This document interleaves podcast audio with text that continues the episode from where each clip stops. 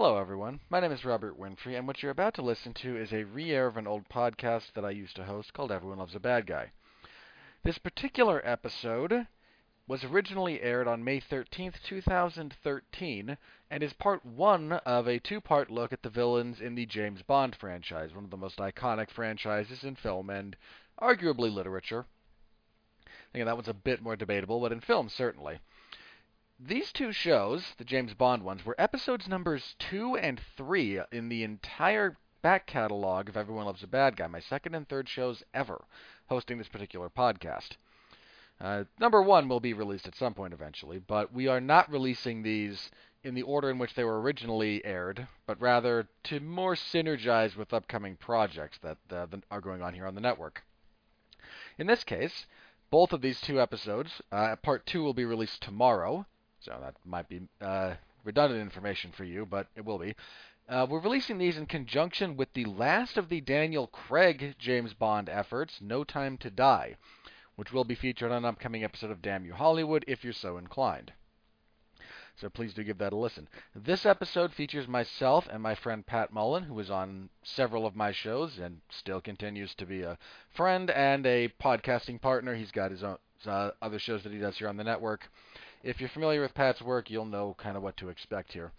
We have a lot of fun talking about the first spate of James Bond villains. This is everything from Sean Connery up until immediately pre Pierce Brosnan. So Doctor No through License to Kill, if you prefer to keep track that way. Uh, it's a pretty good time actually. We've had a lot of fun. There's a lot of fun stuff and some not so fun stuff to talk about with the James Bond franchise, and we cover a lot of it. Uh, before I throw it to myself circa 2013, let's pay a couple of bills here. First up, let's talk about Amazon Music for just a second. It's a wonderful streaming platform for music, and those of you listening to this particular podcast here on the W2M network uh, can get a free 30 day trial of Amazon Music. Uh, the James Bond franchise, in particular, known for iconic songs uh, that uh, have gone along with them, some very, very, very good ones. So you can find those on Amazon Music along with 70 million other songs. So click the link in the description below or go to getamazonmusic.com slash W2M network. Fill out the little form they give you that lets them know that we're the ones that sent you over there. It helps them, it helps us, and it helps you because you get 30 days of music for free. There is no downside after the 30 days is done. If you enjoy the service, you're welcome to keep it. If not, eh, you lost nothing and you gained 30 days of free music on a great platform. Our other sponsor for this particular episode is Grammarly. For you listeners of the W2M network, Grammarly is offering a free download of the Grammarly software. Grammarly's AI powered products help people communicate more effectively. Grammarly helps you write mistake free on Gmail, Facebook, Twitter, LinkedIn, and nearly anywhere else you write on the web. Grammarly corrects hundreds of grammar, punctuation, and spelling mistakes while also catching contextual errors, improving your vocabulary, and suggesting style improvements. To download Grammarly today, go to getgrammarly.com slash W2M Again, that's getgrammarly.com slash W2M to download Grammarly for free. I say this all the time. If you need a lot of help with your writing, then the beginning stuff is very useful punctuation, grammar, and spelling. If you're a little bit more proficient with the English language and like playing around with stuff, you can get lost in your own contextual errors. Those are, those are a big thing. And who couldn't use a style improvement here or there? Uh, Lord knows I could. My own writing is horribly, uh, horribly boring most of the time, but Grammarly's a is a good help. So feel free to check out those links in the description below to help out the podcast and to benefit yourself from the fine products that are choosing to uh, support our work. So thank you very much. With that out of the way, let's throw it back to 2013 and myself and Pat Mullin talking James Bond villains. Past me, take it away.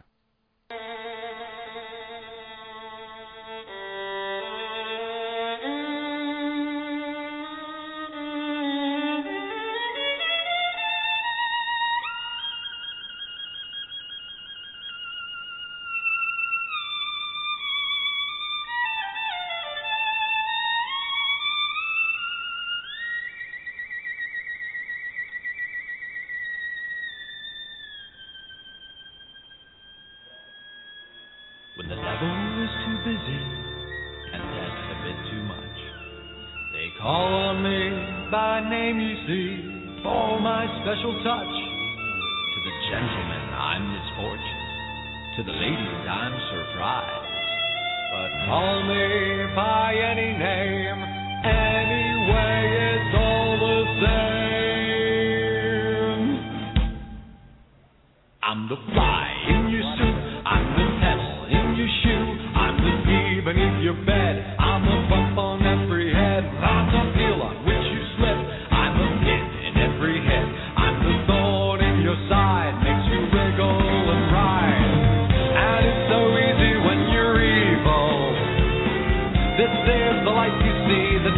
I'm.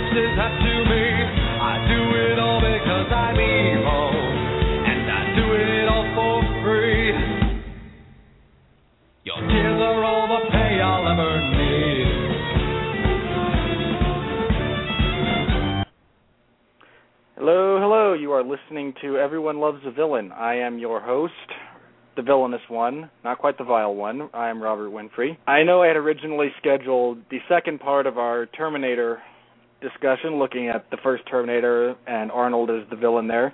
For a variety of reasons, that wasn't able to happen just yet. I'm putting a pin in that. I do want to definitely talk about that. At the moment now, though, we are discussing iconic villains from arguably the most iconic franchise that there is as far as movies, and there's a strong argument for novels as well. We are going to be looking at James Bond villains tonight. I hope you all enjoy it, and I want to thank you all for joining me, whether it's live or after the fact, however that works for you. I am not quite the James Bond aficionado that I am on other subjects, other villains, other series, everything like that. So I found someone who is much more knowledgeable than I am about them. I don't think he has the junior college PhD in James Bond just yet, but if you ever need something to show your in-laws that you have a degree, junior colleges, I'm sure there are some that offer degrees as far as James Bond series deconstruction goes. He you can listen to this man every Sunday on the 411 Ground and Pound radio show. His column in the 411 movies uh, MMA zone, not movie zone, just recently reached its hiatus, and we're all anxiously awaiting its return. Please help me give a warm, villainous welcome to the man who used to write the blueprint, Pat Mullin. How you doing today, Pat? I'm doing great, Robert. Happy tonight to be playing the role of your number two. it's funny because you can deconstruct it along with Austin Powers. So, James Bond villain. Give me a little bit of your background on with James Bond as far as that goes. Where you got introduced to him, movies you saw, just the basic background on how you came to enjoy the series. Well, you know, I used to spend a lot of time with my uncle as a kid, and uh he, he was kind of like a father for me in a lot of ways that my own father wasn't. And one of his favorite, favorite, favorite things to do was introduce me to two things: music and movies. And his favorite, favorite, favorite movie series was the James Bond series. So from the time I can remember watching movies, it was constantly let's let's rent the James Bond movie. And you know, James Bond has a certain appeal to to every guy out there because he's kind of every good attribute you want to be. He's suave with the ladies. He can fight. He's super intelligent. He can gamble. He he's just uh, the epitome of like manliness in many ways. So it's a very easy character to get into. And as you watch the films and you kind of grow and grow, you really start to look more into them and maybe you start reading the novels like I did to kind of play catch up and see where the differences were. But as you get older and you really get interested, you get to understand that really his bad guys are just as compelling in a lot of ways as James Bond is. And without this great rogues gallery, he really wouldn't be as interesting a character. So you start to really get into the villains too, and how not only they bring him the challenges in the films, but character basis, you can get to very different levels of their personalities and how they're very similar but very different, and how it's very easy to see the differences and similarities in them. So I, I just became a huge fan, and still am to this day. I have you know every one of the films, including the non-Eon productions, on DVD, and I have the majority of the novels, not all of them, but someday we'll remedy that. Oh, that's good. Yeah, James Bond. The interesting thing about him is he also has such broad appeal to women as well. My mom is actually the big reason I got into James Bond because she was a big fan of his. She's read most of the books. She's seen the movies and whatnot. Uh, so that's kind of that was kind of my introduction. And you're right about Bond. I think in terms of long running film franchises like James Bond, like if we want to go a little bit there, like Star Wars, for example. You get these huge franchises where you get the same kind of cast of characters for more than one movie. You need a great counterpart, especially to James Bond. Because for all the talk of the different James Bond actors, and that is not what we're going to get into, but there are there have been plenty, and some of them have been good. Some of them have sucked horribly. Let's not pull punches, but when you you playing character opposite James Bond because he's just James Bond in every film. Now, I know we don't we don't want to go because there's so many Bond movies, you know, at the non-Eon production and just start. We could go forever just talking movie to movie. I do want to start chronologically at the beginning. We have to talk about Doctor No a little bit and the good and the bad that he brought to the franchise as far as the villains go and the precedent that he set to my mind, he epitomized so much of the problem that a Bond villain can run into, in that he's he seems more a plot device than a full fleshed out character, which is an easy thing, an easy trap to fall into with Bond villains. That they're not there to be a character, to be something three dimensional. They're there to forward the plot, and he kind of falls into that. But he established some of the great things that Bond villains became known for. He doesn't have a lot of screen time. He's only there at the very end, which is kind of the benefit in this case because again, he's more a plot device than a full character. To my mind at least, feel free to disagree with me. He that's where you get the bad guy explaining the evil plan, which became a, a huge deal and I know it was done in comic books before the Bond movies, but you have now the villain explaining his his plot to James Bond after he's captured him, which again, staple of the James Bond franchise forever and ever. So, Doctor No, the good, the bad, what he's set as far as the bar goes, weaknesses, strength as far as of him as a villain. I just want your take on the first ever as far with Doctor No. You know, Doctor No, it, you, I think you hit it the nail on the head when you said he represents a lot of the good and the bad. The good in Bond villains, and a lot of people may disagree with me with, with this. I think a great villain does have to be a little bit over the top. They do have to be a true character to really get into them. And I think with Doctor No, the the reclusive evil genius, they kind of went in the right direction.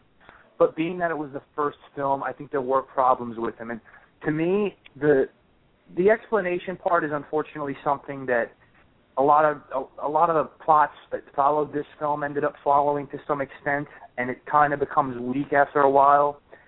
And the biggest flaw, I think, they wanted to make Doctor No gimmicky to an extent, and not only pair Bond with a guy who he had to stop, but someone who, in some extent, could be his physical equal. Hence, and I know you're going to groan when you hear this, the metal hand. I got a kick out of those because for something that's supposed to be that strong, you see him in that one scene pick up the statue and just crush it for him to then be stuck drowning because he can't get a grip on a metal, uh, to be stuck in the reactor water because he can't get a grip on the metal uh, structure that he and Bond were fighting on, kind of made me chuckle a little bit. But I, I get where you're going with that. Yeah, I, I mean, I, I think they they kind of remedied that problem as they went on and kind of had to go through the growing pains of okay, this is the first time we're going to bring this character to film. How can we do this and still provide that action beat with a physical equivalent character to Bond, and and they really didn't have a good answer because they had the, his initial assassin, you, know, who was supposed to take care of him, and he didn't get the job done despite the use of a tarantula, you know, and and th- this is R.J. Dent, the professor, and th- that's part of it too. That No keeps coming up with these ridiculous ideas of how to assassinate Bond. The tarantula kind of being the tip of the iceberg of the whole thing, and I, I think I think that's really where they started going a little bit too over the top with it, to where instead of feeling like you're watching an action film in the spy world, you're watching an episode of the Batman. That's true. You do get that, and when you get into some of the other Bond entries, you get that amped up. Actually, Bond has kind of the Batman Batman series, not just the television show, but the movies. In that, if it's good and everything's clicking, it is great. But it's a very fine line between it's either you either get Batman Returns, which is too dark and not really a Batman movie. It just features Batman.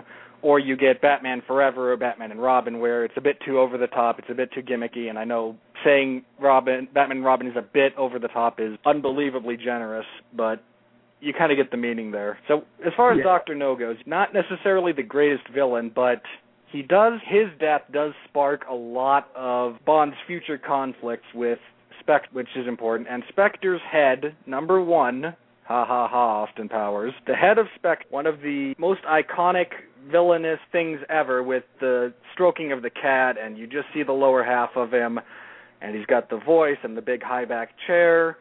Ernst Stavro Blofeld. You know, we, it's almost it's become cliched to have the evil villain stroking the cat because of this character, wholly because of him. It was not cliched until then. And Blofeld has a long history with James Bond. I want to get your thoughts on him, the various actors that have portrayed him. For those of you who don't know, he is in, I think, four or five different Bond movies, some Eon Productions, which are canon, so to speak, and some non. He's been played by a bunch of different actors. Talk to me about Blofeld. Talk to me about him as a villain, as Bond's opposite. Let's go to town on the man with the cat. Every great protagonist needs that that antagonist who, no matter what, will always drive him to the action. Sherlock Holmes has Moriarty. Superman has Lex Luthor. For James Bond, Blofeld is the be all end all of his problems. You know, we talked about Dr. No setting the stage, and this is another great part of the Blofeld character. He has such an ego about his organization that Bond got the one up on Dr. No, that he takes it personally that he has to eliminate this guy because he feels embarrassed by that. Right there, you have one of the great attributes of you know these villains that we're looking at. That he's he's really the the first villain in such a manner who is portrayed as this egomaniac who just can't deal with not even himself taking a direct defeat, but somebody who works for him who is supposed to have this this reputation and represent him to an extent that when he loses to this guy Bond, Blofeld can't take it. He's humiliated, so he gets so amped up that his whole, you know, the whole plot of From Russia with Love is to get Bond embarrassed. That's it. To kill him and embarrass him. That's what makes a great villain. That they have this personal agenda and belief in it.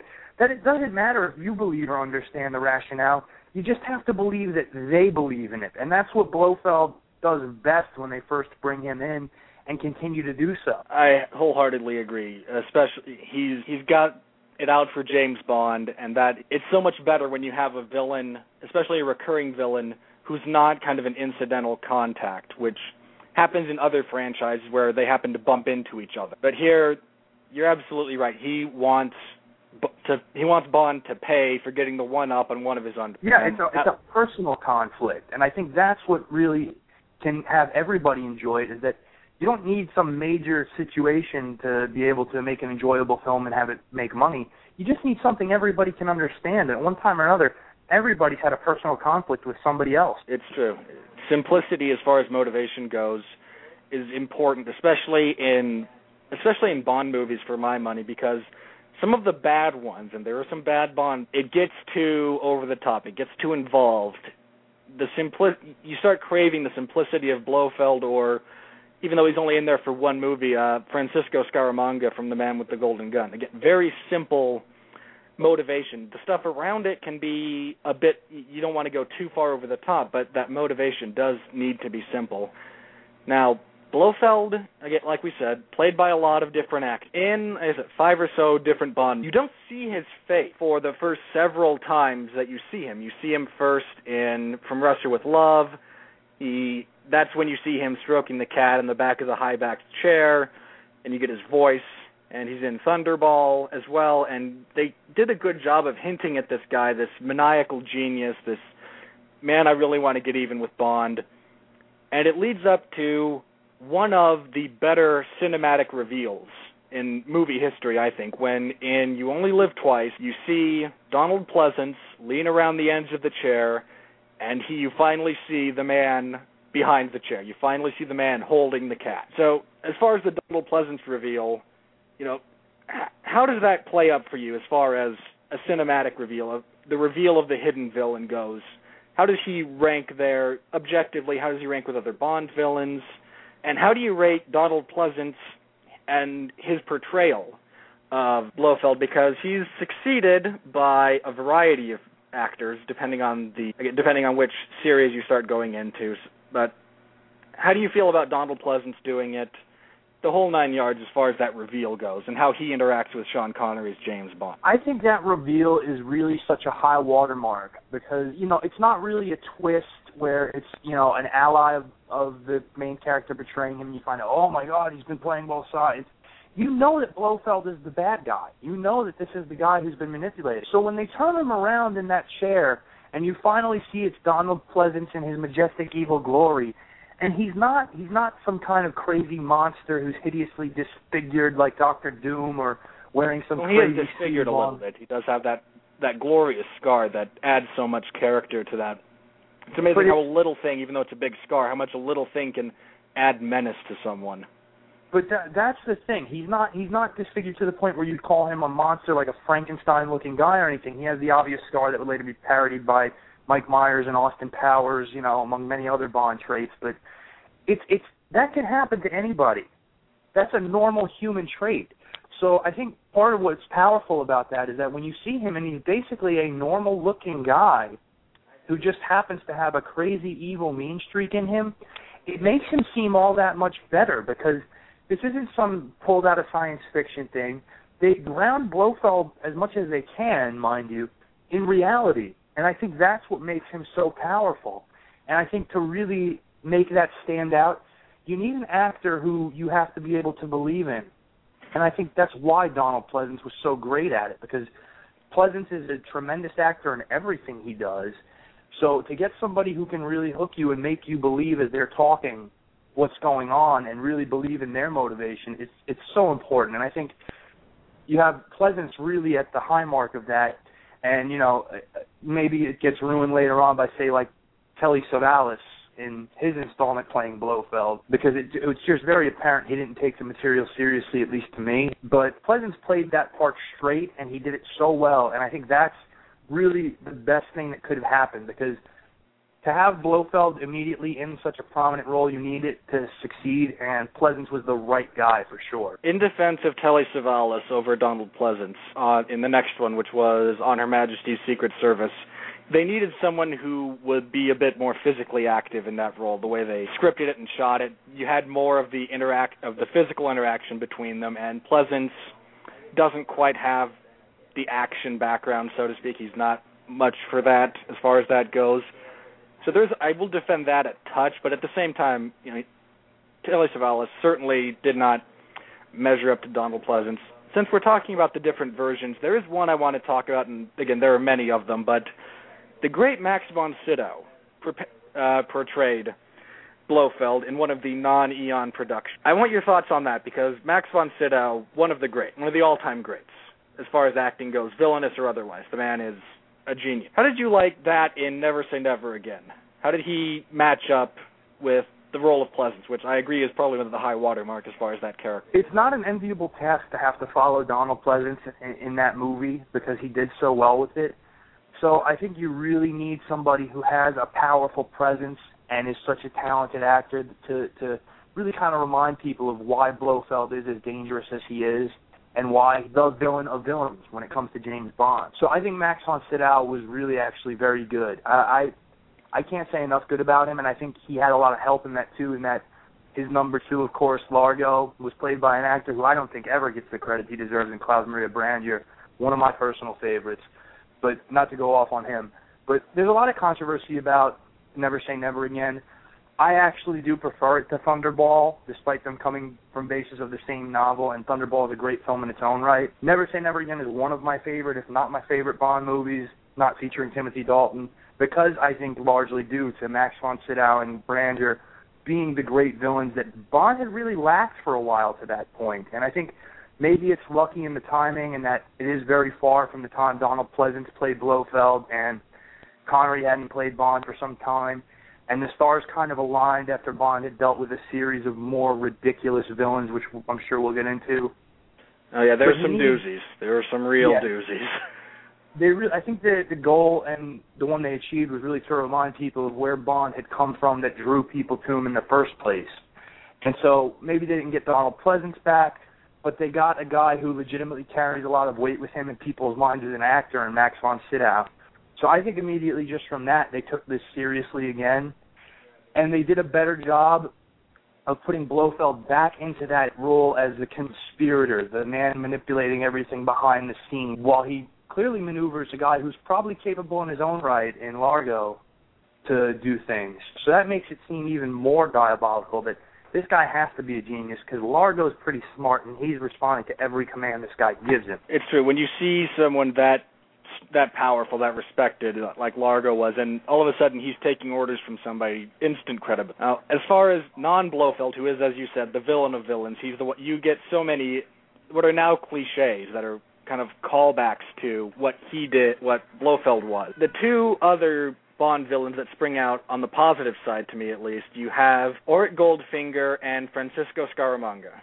And I Oh, want to talk about I want to talk about Scaramanga first because that's Christopher Lee and I'm a huge fan of Christopher Lee. So, as far as the man with the golden gun, Christopher Lee with the third nip, as slightly ridiculous as that is, his portrayal was that of a, a villain who didn't need a hench. There's a, and there are different levels as far as Bond goes. You generally have villains who are not physically matchable with James Bond, and they have the henchman who is. You have Oddjob, you have Jaws, you have all these other henchmen who are there to do the muscle work, and then you have the brain behind all of that.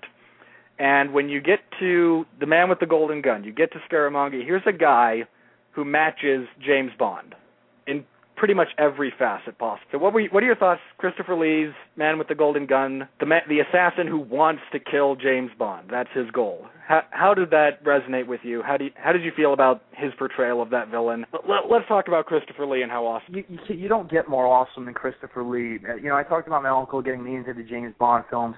Well, my dad happened to get me into a series of films made by an English studio called Hammer, and they were about Count Dracula, played There by none other than Christopher Lee, and they were just the greatest horror movies I had ever seen, still to this day.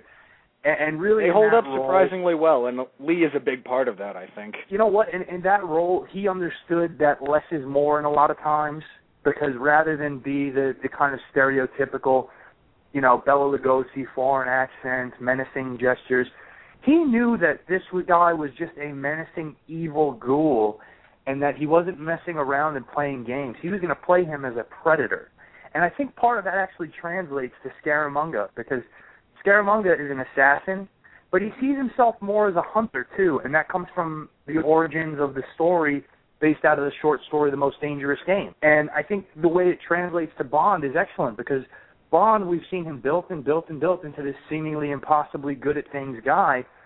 He would have to be the most dangerous human to go after. And a guy like Scaramanga, who again, we get into the ego factor, he's the world's top assassin. He gets his own private island from a black ops section of the government uh, of the Chinese of the Chinese government because he carries out assassinations for them flawlessly.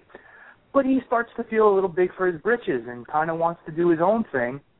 So he decides that the best thing he can do is go after Bond. That's the best prey he can have, and he really wants to test himself, which almost makes him likable to an extent because you have to admire that, you know what, he really wants to do this. And you brought up the most important point to me about why Scaramanga appeals so much as a villain, other than Christopher Lee's casting, because they finally combine the physical equivalent to Bond and the overall villain as a whole to Bond. He doesn't need a henchman really. He's able He to do his own The little person is his henchman, who operates the controls for his little maze of death thing. He he has a henchman. It's just the little guy who tries to who doesn't Bond like stuff him in a closet on the boat at the end of the movie. Yeah, poor poor Hervé Villechaize. Uh, he didn't get to yell at the plane busted plane in this one. He got stuffed into a closet. But you know, it, it's a different kind of henchman because it's not somebody who's there to protect them from Bond. Almost the, the way the way the way Bond villains would work is almost like in a professional wrestling sense, where it's Bobby Heenan yelling on the outside of the ring commands to King Kong Bundy to beat up Hogan, and then finally when Hogan gets past Bundy, he gets to put a right hand on Bobby Heenan and give him his comeuppance. This is as if Bobby Heenan had his brain and the body of Bundy, where you could really put them together and ultimately challenge Bond with one guy, which hadn't really been done to that point well. And I think that's ultimately the best thing that can come out of this, and that that's really what people want to see is Bond tested by his physical equivalent, and not just the secondary henchman who you know he's going to get past to have to stop the bad guy. This is everything in one, and ultimately that's what people crave is that physical conflict between good and evil. And to my mind, that same type of relationship is why when you talk about like Batman, for example, you, you know the Joker is his great adversary. At the same time, I think a lot of people their favorite Batman villain tends to be more like Bane because there's a guy who will match Batman one to one. And yeah, you're right about it not being done very well. I don't think it was done well again in James Bond, but really well until Skyfall, and we'll get to that in the next episode. When you had oh, forgot, how can I forget that guy's name? I love him to death. You're not talking about the actor or the character. the actor. Why did why did my brain just go? My brain just went blank on Javier oh, Bardem. Robert, don't do it. Okay. Javier Bardem. when how it was not done really well until Skyfall when you got Javier Bardem as the villain for that. Yeah, I, I can definitely agree with that, but I think this was as close as they came, and I think it is well. And even though the conflict isn't overly physical, they're not really trading punches and kicks and everything. It is very much a hunt, and it is a, a physical conflict between Bond and a first real mastermind who's not afraid to get his hands dirty with Bond and is capable of doing it, and puts that fear into you with the use of the weapon, the golden gun, where just one shot and Bond's out of it if he can get him. I, I love that line. He when they're setting up the game and Bond looks at him and goes, "What? My six shots against your one?" And without missing a beat, he just looks him dead in the eye and says, "I only need one." Yeah, that, and I mean that's that's that's perfect for the character because we talked about the ego factor again, and how he's so sure of himself, and just when he says that, even if you you, you know, because these movies are formula, you know Bond is in some way going to win in the end, but when he says that, he puts that fear into you, like, oh wow, how how how the hell is Bond going to get out of this? He does only need one. He means it. That's legitimate. so the other guy we mentioned, another Gold, Goldfinger, Auric Gold. He broke one of the molds as far as Bond villains go, in that before him they didn't have much screen time. The big ones. You had you'd, you'd see Blofeld for a bit at the beginning at, and at the end, and he'd send his underlings to do stuff. Goldfinger, you meet him very early, and he and Bond have a very interesting dynamic. They play off each other in very interesting ways, and Goldfinger is, in a lot of ways, a high watermark for Bond villains. So let's talk about Auric Goldfinger, and by and what goes along with that, we have to talk a bit about Oddjob. So talk to me about Goldfinger, a little bit about Oddjob. Let's talk about what he brought to the Bond villain table that was maybe a break from Blofeld, who had been all over the place prior to. we we kind of compared some of the villains to the villains from the Batman TV series, and that they're campy and over the top to the point where it's you're you're just laughing at it and not in a good way. Goldfinger is absolutely in that same vein, but he's written so well, and to his credit, even though he's dubbed over, Gert Frobe knows how to hit the nail on the head when playing this role, and, and you know he, he's his name is even Auric is a meaning of the word gold, so they went the whole mile with this, and he. I'm having a hard time because it's hard to describe him without sounding, you know, ridiculous when he has. This It's an odd thing. I get with Goldfinger. I don't know if anyone else will get this reference, but with Goldfinger, I feel the same way about him that I did about Raul Julia's performance as M. Bison in the Street Fighter. It is absolutely over the top in a lot of ways. It would be goofy if it wasn't, at least in the case of Raul Julia, as far as that movie, executed so well. It fits within the world they've created. Goldfinger is supposed to be over the top, and it's I I don't have the film background necessarily to give the correct terminology, but it walks that line so perfectly between oh I almost want to laugh at this in a bad way and at the same time it is just it's perfectly executed for the movie for the theme and it actually works. Yeah, and I think I think the reason is because he is written a little bit more intelligently than the other masterminds, with the exception of you know Blofeld and, and kind of the real cream of the crop of Bond villains, where James Bond thinks he's figured him out with the melting down of the gold and putting it into the bodywork of the car, and then all of a sudden Blofeld you know flips it on and says, "I'm not trying to steal the gold. I'm gonna put an atomic device in it and make it useless so that my gold is the only gold that matters." You know, think that about was it. yeah that was a great moment when Bond gets in there they pull him in for that last sequence after he had James Bond dead to rights which doesn't happen that often as far as true villains go with James Bond but he was ready to cut him in half with that laser and Bond managed to talk him out of it but he gets there and he says you know gold weighs x amount of pounds you only have so much time you can't possibly remove all of this gold from Fort Knox and him to come back and say I have no intention of removing it. I want to make it useless. Mine becomes more valuable because there's less in the world. And it just it it makes perfect sense, and no one saw it coming. Yeah, there, there was no prediction that you can make of that. It was it was a really smart, intelligent way, and it's it's a way where they kind of let him get the one up on Bond, and, not not in a hole, obviously, but when any time you can have your hero get one up and really put him at a disadvantage, that makes the villain and his plan more compelling. So right there, you know that you're dealing with somebody who's like, oh, well, this guy's for real. This is awesome. I want to see how he can get through this. When they have these compelling villains and really make you question how is this guy going to get through it, not just immediately dismissing it as, oh, you know what, he's going to be fine. Don't worry about it. There's something on his watch that'll fix it. Yeah, exactly. That he he can just gimmick his way out of it. And then to top it off, rather than just be evil and have this plan going on, he bolsters it with his personal bodyguard, Oddjob. Ah, Oddjob. That is a great. I believe he's one of the first henchmen that kind of stands on his own as far as Bond villains go, and that's an imposing figure. Uh, the actor they got for that was absolutely. He was tall. He was broad.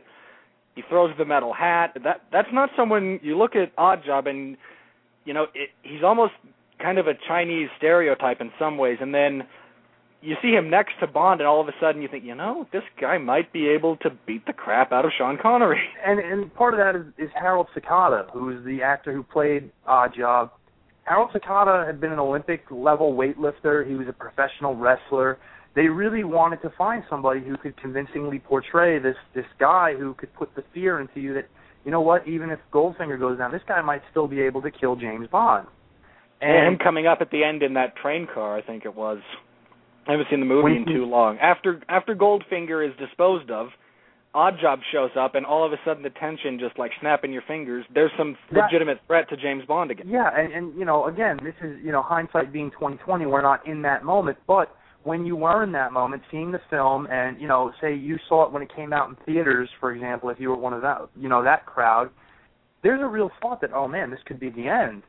Maybe, maybe you know they go to another agent who has to come back and avenge Bond the way you know Blofeld tried to do for Doctor No. There's no way this guy can keep getting through this over and over and over again.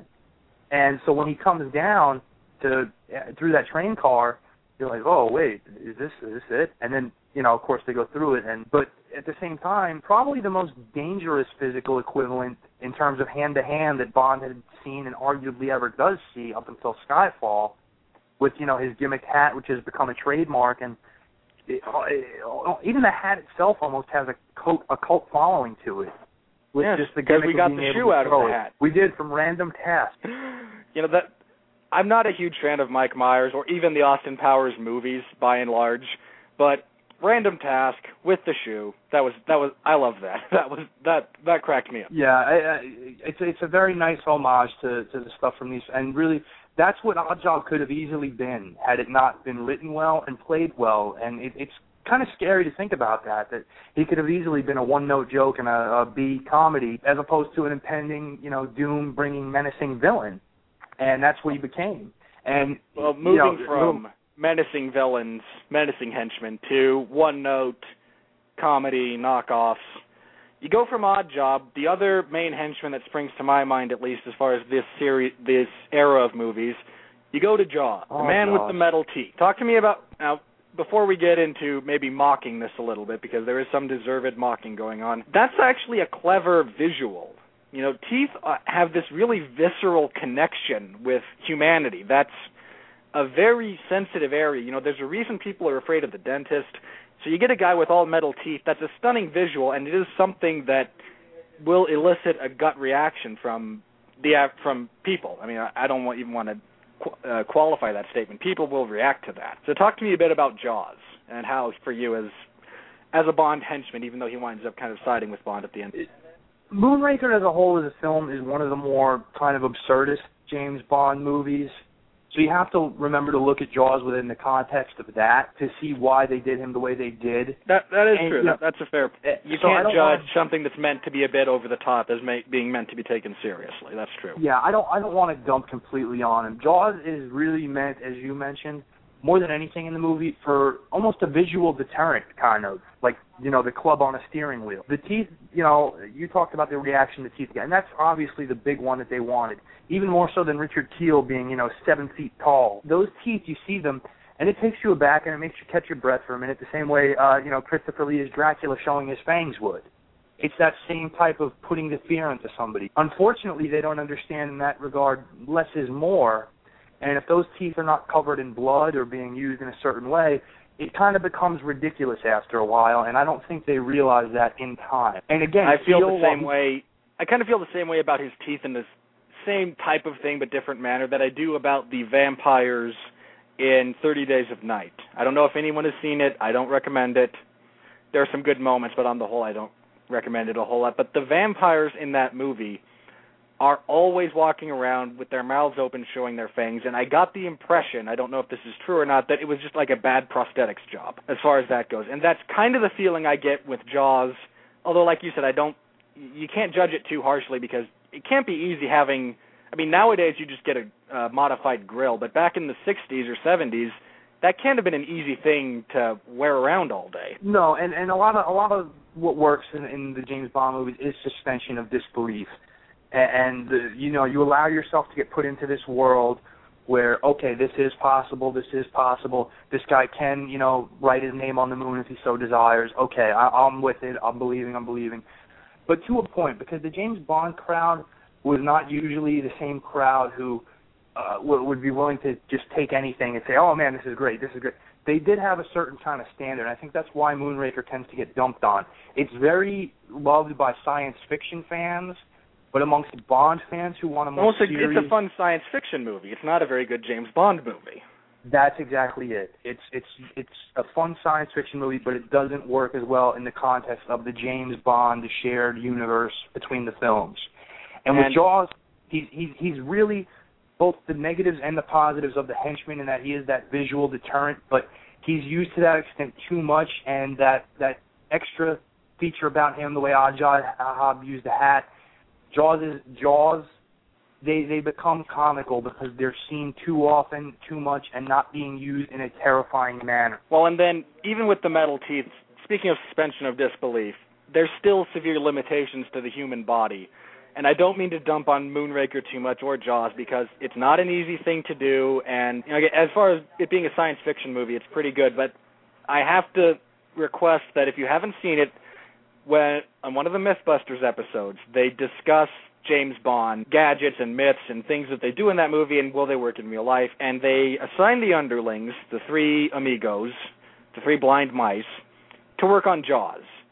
And some of the visuals of trying to replicate what they do in the movie with more or less a real life facsimile provide some great, amusing visuals if you enjoy, you know, kind of poking fun at things like that. And I have to applaud the Mythbusters for being able to laugh with as opposed to at, which is a huge distinction when something like that comes up. The human skull and jaws have limitations that unfortunately are not able yet to handle two pairs of protruding metal steel steel jaws that are compounding with thousands of pounds of pressure. It's true. The human jaw doesn't necessarily take the pressure the way that Unfortunately, so we're gonna have to wait a little while before somebody can come up with real jaws and Richard Kiel can go to the grave a happy man knowing that it was all for not nothing. There we go. A uh, little short on time now. We've you know we talked about Moonraker not being the best James Bond movie and the villain not necessarily being the most coherent, the best loved, the best remembered. Who's your worst? There's plenty of James Bond movies. There's plenty of villains that are not good. I mean, there's no sense pulling punches. When you have that many movies, not everyone's going to be good. Who, for your money, is the worst? Who, what Bond villain comes on screen and you just think, ugh? I have to say, Hugo Drax is very high on that list, but I'm going to go with Max Zorin from A View to a Kill, the last Roger Moore film, played by Christopher Walken, who I love. But when we're talking about things being absurd, I think Walken saw this as an opportunity to have fun and threw himself into completely playing this over the top and ridiculous and not really caring because at the time Walken was still getting these critically acclaimed movies left and right, like The Dead Zone, and he had come off an Academy Award win. So his career even then was pretty much set. But so I think he saw this as a Yeah, this was just, right after uh, Deer Hunter, wasn't it? Around it that was a same couple time. years after this. This I think was his first movie after Dead Zone, which again he got critical acclaim for, and a pretty He good deserved every bit of it. That's a good movie. It's a good adaptation of the Stephen King novel.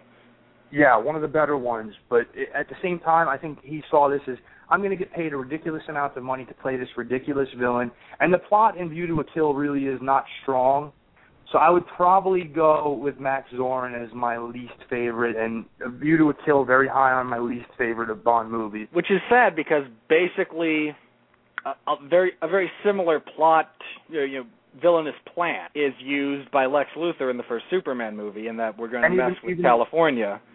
Even such a- Goldfinger. go ahead, go ahead. Even the Goldfinger plot, and that's part of my problem with it. The Goldfinger plot is very similar, where Zorin, his intention is to ruin Silicon Valley, where his silicon chip business is the only one in town, much the way Goldfinger wants to monopolize the gold market for 60 years. But it's played to the hilt so wrong, and that's that shows you the difference between what they can do to make someone great like Goldfinger, and how easy it can go bad with a you know a movie like A View to a Kill. Very true. Um, I know we want to talk about the next set of Bond villains differently. I do need to bring up, however, because we do see him more than once. I want to, if you could very briefly talk about Orson Welles in the 1967 Casino Royale, his turn as Le Chiffre, because when we do the next version, we're going to open with Mads Mikkelsen's portrayal. So, talk to me about Orson Welles as Le Chiffre. the, you know the original the original version of Casino Royale was looked at not very highly once the new one came out because of how what a good job they did with it. They're very different tonally, though. I don't think you could compare them necessarily one to one. I don't either, and I think it's a little bit unfair to be honest.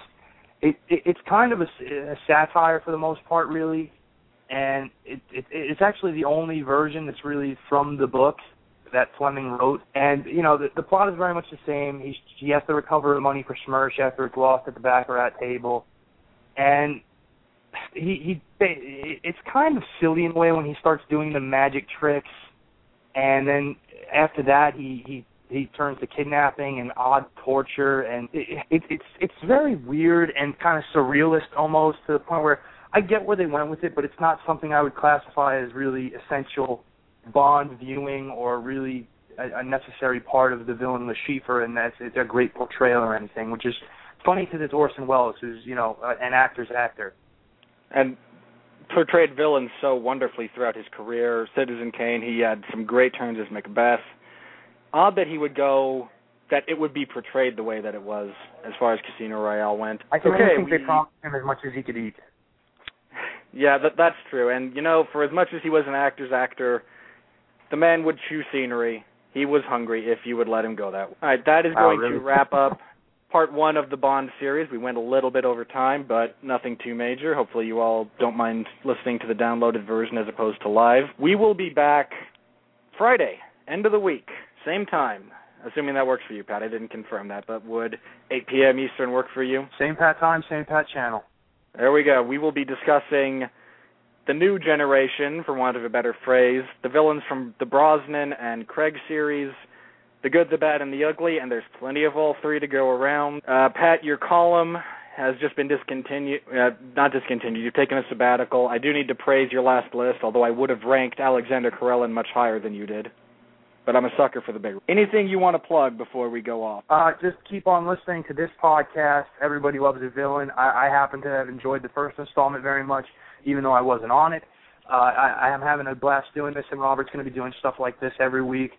And you know, there's so many great villains out there. And truth be told, we all do love a villain. They make the heroes worth watching. So without them, we really don't have much to, to go on. And deconstructing them is a lot of fun. And you know, you get points brought up that maybe you didn't occur to you. I think this is going to be a tremendous podcast. I guarantee you, I'll be listening to it every week, and I'll also be conversing with Robert every week, Sundays at nine on the 411 Ground and Pound Radio Show. A great show. Definitely needs to be checked out. Should be required listening. Again, just so you don't miss it, Friday, 9 p- 8 p.m. Eastern Standard Time, the new wave. Pierce Brosnan, Daniel Craig, the next set of Bond villains. Please be back for that. We might set the time for an hour on that one instead of 45 minutes like we did here just to avoid a potential overrun.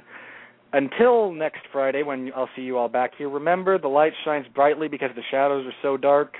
Appreciate the villains because they make everything else sweeter in life. See you back here on Friday. Have a good night.